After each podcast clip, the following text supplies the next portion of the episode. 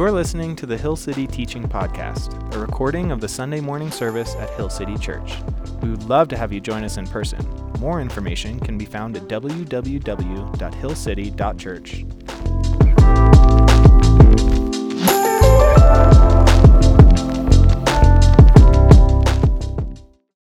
Hey, if you have your Bibles, we're going to be in Hebrews chapter 10 today. The verses will be on the screen here in just a few moments. But we're bringing this series, One Another, to a close today. We start a new series next week. Um, I highly recommend you keep coming and check out the next series. We talk about the, the big ones, the, the forgiveness and pride, uh, and all those things that are really hard for us to deal with and overcome, but also where we find a lot of freedom. Um, but as we bring this series to a close, we're looking at this last one another verse, or, or verses um, this last command given to us as the church. And this whole series has been what's the type of community we want to build here at Hill City? We want to be a community built on love, not just love for, for who's in our community, but love for the community around us. uh, we, we talked the week that Noah taught, we talked about burdens and the importance of, of being mature and growing in your relationship with Jesus. So you have the ability, one, to carry your burdens, but also to carry the burdens of those around you. And then last week, we talked about this idea of humility and imitating Christ as Christ showed humility as he came to earth. now, this one we're talking about today, as the verses here on the screen, but it, this one today, this is repeated 23 times throughout the recorded Word of God. Um, so if it's re- repeated 23 times, I would argue probably rather important. Um, for us as Christians to live out, for us as the, the community called the church to live out. And, and this is the verses for us today Hebrews chapter 10, verses 24 and 25. And let us consider how we may spur one another on towards love and good deeds, not giving up meeting together as some are in the habit of doing, but encouraging one another. And all the more as you see the day approaching, encouraging one another, spurring one another on towards love and good deeds. I think it's important to get a little bit of a background on, on what Paul's writing here. Paul's, Paul's writing to essentially Jewish Christians, the, the Hebrews the, that have come to faith in Christ, right? And he's, he's, what he does throughout the entire book is he's, he's kind of taking the old covenant, the old law, and he's showing how Christ has fulfilled and moved that forward. Um, that he's come to uh, conclusions on a lot of those things, um, and he's now presenting a new way, and this new way is in grace, right? In this relationship with Jesus. Uh, throughout the entire book, it's, it's really boiled down to two different things we see over and over again. The first one is that Christians endure. Right? You're going to face trials in this life. There's going to be seasons that are going to be hard. Um, not only are there going to be seasons that are going to be hard because you're human and that's what happens to humans, but there's also going to be seasons that are hard because you're a Christian and you have to endure and be, and be persecuted for the faith right? Maybe not persecuted in the United States as you could be in other parts of the world, but like there's still that piece that the enemy is on, on his prowl. Like he's here to kill, steal, and destroy you. That's what he loves to do, and he's really good at it. Um, and sometimes we come into contact with that, and we have to learn how to endure, to keep the faith in the midst of it. And the other part of this is um, not to abandon our faith in Christ when these times show up. Um, and oftentimes you think of these things like, of course I wouldn't abandon my faith. That's crazy talk. But reality is, if we were really pressed, I think some of us may be shocked at how quickly our faith goes out the window. I think, I think a lot of us, if, if our life was really pushed hard enough, that you would realize mm, maybe, maybe my God isn't big enough. Maybe my God won't provide.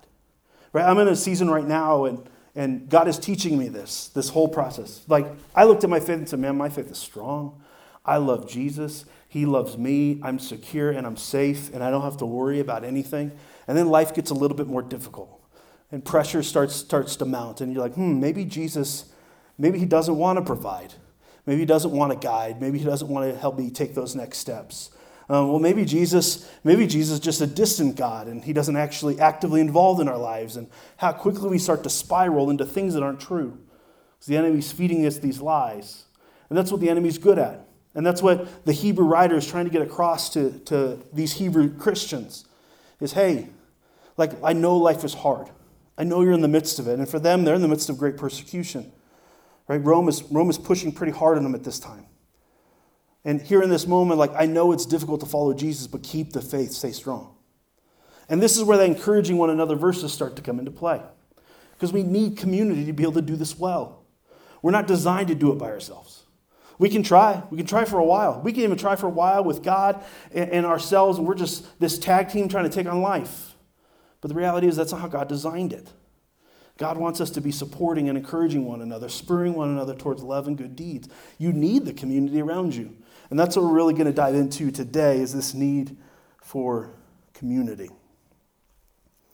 But let's go back just a few verses before um, our key verses here, just to get a little background on what's going on. Really, where do we find this ability to endure? Where do we find this ability uh, to keep the faith? Where do we find this ability to spur one another on, even when it's hard? Hebrews chapter 10, verse 9, few, or sorry, 19, a few verses before. It's probably going to say verse 9. And let, oh, I'm better. I caught it on the, on the slides, but not on my notes. Good job, Jesus. Or good job, Josh. And Jesus. We'll give you the credit. but Hebrews 10, sorry, verse 19. Therefore, brothers and sisters, since we have confidence to enter the holy place by the blood of Jesus, by a new and, and living way opened for us through the curtain that is his body. Since we have a great priest over the house of God, let us draw near to God with sincere hearts and with full assurance that brings faith, having our hearts sprinkled to cleanse us from the guilt, the guilty conscience, and having our bodies washed with pure water. And then we get back to our key verses there. Anyone else is like, right over my head, right? There's a lot of, there's a lot of biblical history at play here. Um, and he's painting a picture, and he does this all throughout. If, if you want to understand why Jesus had to come uh, and the role that Jesus now plays today in response to the old covenant, the old law, um, Hebrews is a great book to figure that out. But let me kind of break this down a little bit just so we're all on the same page and we understand what's actually being said here.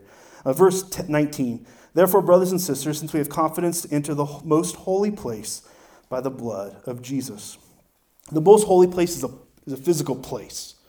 Um, now, it's, now it's been expanded because of Jesus' death on the cross, but in Old Covenant, it was a physical place. It was the tabernacle for a long time and eventually became different temples throughout uh, uh, Jewish history. Um, but the tabernacle is kind of built, and I'll just try to paint a picture for you best I can in your head. Um, so picture a big old tent. This tent is a long rectangle. In the front part of this tent uh, is what we call the holy place. There's a couple of altars here. There's certain things that happen, certain sac- sacrifices and, and uh, acts of worship happen in this place. And then there's a massive curtain.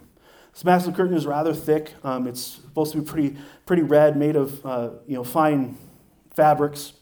I was going to say linens, but that's not the right word. Um, and this separated what we call the most holy place. Now, it's hard for Christians oftentimes to understand, but this is the only place God's presence dwelt. Didn't dwell across the nations, didn't dwell where you and I could communicate with God. It dwelt in this place. And this is the most holy of places. This is where the Ark of the Covenant was. Um, scripture tells us that during the night there was a beacon of fire. Um, during the day there was a, a, pillar of, uh, a pillar of smoke, letting us know that God's presence is now in the holies the Holy of Holies, or the most holy place. this place was so important and so holy that only the high priest, top, top guy, big, big kahuna, was allowed to enter the holy place once a year. And he would go through all the rituals he would need to go through for the forgiveness of not just himself, but for the forgiveness of all the people so he could enter into the presence of God. Something I think oftentimes we take for granted today. That we, we, if we lived during this time, we wouldn't have the access or the opportunity to stand in the presence of God. That was way outside of our abilities. But this is where the, the, the, high priest went, and once a year would spend time with God and bring a word back to his people. Um, and it would rotate over and over and over every other year. This holy place, this place where the presence of God dwelt, we look here by the blood of Jesus, this is the place that the curtain was torn. Right? It tells us in the Gospels that when Jesus takes his last breath, the curtain is torn. This is the curtain that it's talking about, the curtain in the temple. And here's what it's representing one, it's physically happening, but two, it's the representation of we now have access to the Most High. That's what Jesus' blood does for us. He's the one that was the perfect sacrifice, and because it was the perfect sacrifice, we don't need any other sacrifices. And now we get to approach God. Just like the high priest, we can enter into, the, enter into his presence. Not because of anything we've done, not because of any ritual we've performed, but because of the sacrifice that Jesus made. And this is what, this is what the writer of Hebrews is trying to get across. that you have confidence, you have the ability to enter into the holy place. Now, you have to remember the Ark of the Covenant's here. Um, when they were moving the Ark of the Covenant across, uh, I think it was the Jordan at the time, I don't remember off the top of my head. Um, and they slipped and they fell, and someone accidentally touched it. What happened to that person? He died. What happened to the person behind him? He died too. Like that's how, that, that's how separated we were from God. Because of our sin, like the presence of God would kill us instantly. But what Jesus did on the cross, his blood being shed, gives us access to it so we can enter those places, enter this, this presence with confidence. This is the, the beauty of what God has given us. In verse 20, and by this new way of living, opened, opened for us through the curtain, that is his body. Remember that curtain was, was, was torn. Uh, Luke 23 says, For the sun stopped shining, this is at Jesus' death, and the curtain, temp, the curtain of the temple was torn in two. We were given access to the presence of God. And since we have a great high priest over the house of God, that great high priest is Jesus. Now, high priests would have to perform sacrifices for themselves because they were still sinners, they're still human beings. And they have to perform sacrifices for humanity, for the people of, uh, of, of God, the Jews, so they could enter into the holy of, the holy of holies, or this most holy place. Things that we don't have to do today because Jesus is our perfect high priest, meaning we never need another high priest again. Scripture tells us that Jesus is sitting at the right hand of God, mediating on our behalf, meaning he's our connection piece to God the Father. And this is why we can enter into the most holy place with confidence. We can enter in the presence of God. Like, this is the access that we have. And I think oftentimes we forget the type of relationship God wants with us. All powerful, almighty God wants to commune and have conversation with us. Let that sink in for a second. If that doesn't feel like a big deal, I don't think you realize what it is. This is the dude that spoke the world into existence, not with his hands, but with his mouth. This is the dude that stopped uh, the sun from moving so the Israelites could conquer their enemies. This is the God that brought Lazarus from the dead Three days later, all powerful, almighty God, we get to commune and have conversations with. If we're going to endure through the hard times of life, if we're going to endure the difficulties as, as they show up, if we're going to endure when the enemy's on attack, this is, this is the first source that we go to. It's our relationship with God, it's our ability to communicate back and forth with the Almighty. But then the Hebrew writer continues in verse 22. Let us draw near, and this are key verses again, but let us draw near to God with sincere hearts, with full assurance that faith brings, having our hearts sprinkled and cleansed from the guilty conscience, and having our bodies washed pure as white, pure as water.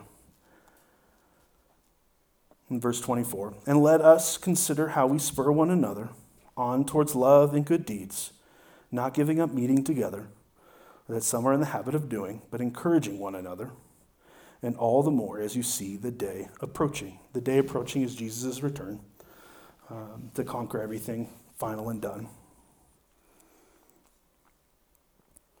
But we have full assurance because of the faith we have in Christ to enter into relationship with God and commune with Him. That's the source of everything for us. But oftentimes, when we're in that relationship with God and life starts to get hard, that relationship with God starts to wane. This is where community becomes really important. You need people around you that are going to support you and encourage you in the midst of those things. They're going to speak words over you and spur you on to love and good deeds, to remind you of the faith that you originally believed. Right? This, this, is, this is the importance of community. This is why God designed us to support each other. He knew how hard life was going to get. He knew that your faith would start to, to, to be tested, and he knew your faith may, may start to wander. And you need that community around you to remind you of the truths that he has for you. So I think there's two points out of all this that we can kind of wrap our heads around. The first one's this if you're taking notes. If he called you to it, he's going to see you through it. If he called you to it, He's going to see you through it. I think all too often God gives us dreams that we start to chase, and those dreams start to get really difficult and hard. One, because the enemy doesn't want to see you complete the dreams that God has given you. He's going to fight at any step of the way that he possibly can. He's going to feed you full of lies. He's going to bring others around you that are going to tell you things that aren't true. And you're, start gonna, you're going to start to wonder if God called me to this, where is He in the midst of this? This is where you need that community around you to remind you hey, God's timing is not our timing. God doesn't work in the ways that, that, that we work. Scripture tells us that His thoughts are greater than your thoughts, and His ways are greater than your ways. That He doesn't work on our timeline, He doesn't work in our way of doing things, but if He called you to it, He's going to push you through it. He's going to walk with you in the midst of it. Hold the faith. Keep strong. And when you see your brothers and sisters around you that are starting to waver, come around them. Love them well. Remind them of the truth. That brings us to our second point. We need community to re- you need community to remind you of your unity. I'm a poet today. You need your community to remind you of your unity. And this is the unity with Christ. It's the unity with the church. It's the unity that we all come around because of who Christ is. This is the unity that we get to have in relationship with God. This is the unity we get to have with relationship to our community. But we need everyone to, to play their part in the midst of our community. Right? We, can't go wandering off. We can't choose to, to stop engaging the community um, like some have, have, have done, right? That's what the Hebrews writers is, is, is saying. The beautiful thing is the same problems they had in the early church are the same problems we deal with today. It's the human condition, and we can figure it out. Right? The, the first thing when life gets hard for a lot of people, they do is, is they walk away from their community. Because that's just another thing to have to figure out. That's just another thing to have to involve yourself in. But that's but in the heart in the in the midst of hard times, that's the thing you need the most. You need your community around you to speak truth into you. You need your community around you to be praying for you. You need your community around you to remind you of the things that God has said true about you. And not run from the problems or to pull away from the community because we watch, these, we watch people do this on a regular basis, right? That people are part of our community, they've chosen to walk away from the community, and their life starts to suffer more and more and more. And you're like, but your community's here. This is where we're supposed to be. And I say that as a warning to those still sitting in the room. There's a temptation for us that when life gets hard to be like, mm, I'm just going to shut down, I'm not going to do anything. But it's in those moments that you need community the most. See, community is a place where you are known and that you know others. Not just I know your name, not just I know basic facts about you, like where you work and what you do for fun, but I know you, how you think and how, how you operate. So I can see when, when something's going wrong in your life and something doesn't seem right, I can say something out of care. And if I'm known by my community, the same thing can be said from me. This last week, I had numerous people ask me, Hey, Josh, are you okay? And in some ways, I was okay. In some ways, I wasn't. but I need that community to notice those things different about me so they can ask those things of me and, and push in and, and figure out what's really going on. We need that community around us because it becomes really difficult to spur one another on if you aren't around your community. It becomes really difficult to encourage one another when your community doesn't know who you are.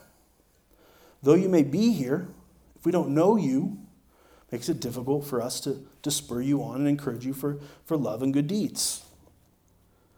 And finally, it becomes really difficult to grow as a disciple of Jesus and to endure difficult seasons without a community to speak into your life.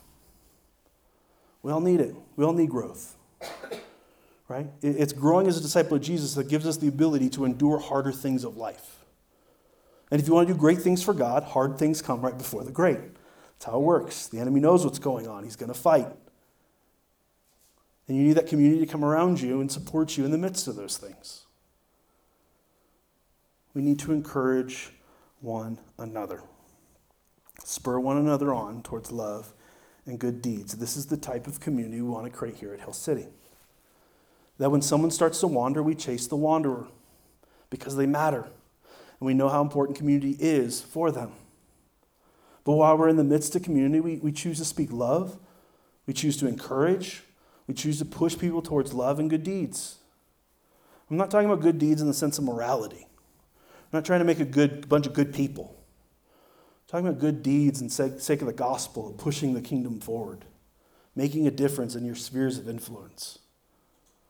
That's what we want to encourage us to do. That's where we're going to see growth. Not just growth in ourselves, but growth numerically as others see what's going on and want to be a part of it.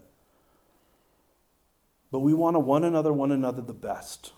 There should be no one better relationship than us, Christians. So we're going to love one another well. We're going to carry one another's burdens. We're going to encourage one another. And we're going to choose humility to show one another. Because it's in the midst of those places that our community becomes attractive. But it's also in the midst of those places where we actually find growth, where we grow as disciples of Jesus for the sake of others to do the same. Can I pray for us? Father God,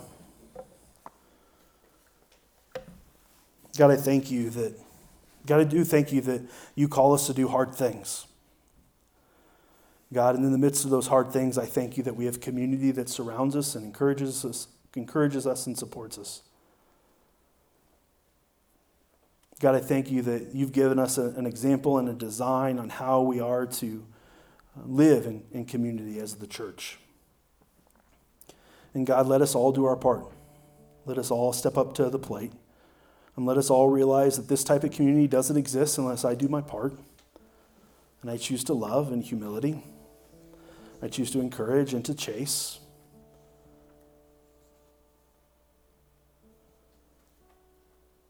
God, I don't know what you have in store for Hill City, for this community. I don't know exactly what's next for us. But God, I do know you're guiding our way and you are doing a work in all of our hearts. God, I do know you're preparing us for something. Um, and God, when that thing presents itself, you're going to have us ready for it. And for that, I thank you. God, I thank you that you are a provider. God, I thank you that, that you are a priest. God, I thank you that you are a friend, that we can approach you with confidence um, because of what Jesus did on the cross. God, we love you. Be in this place. Your son's precious name. Amen.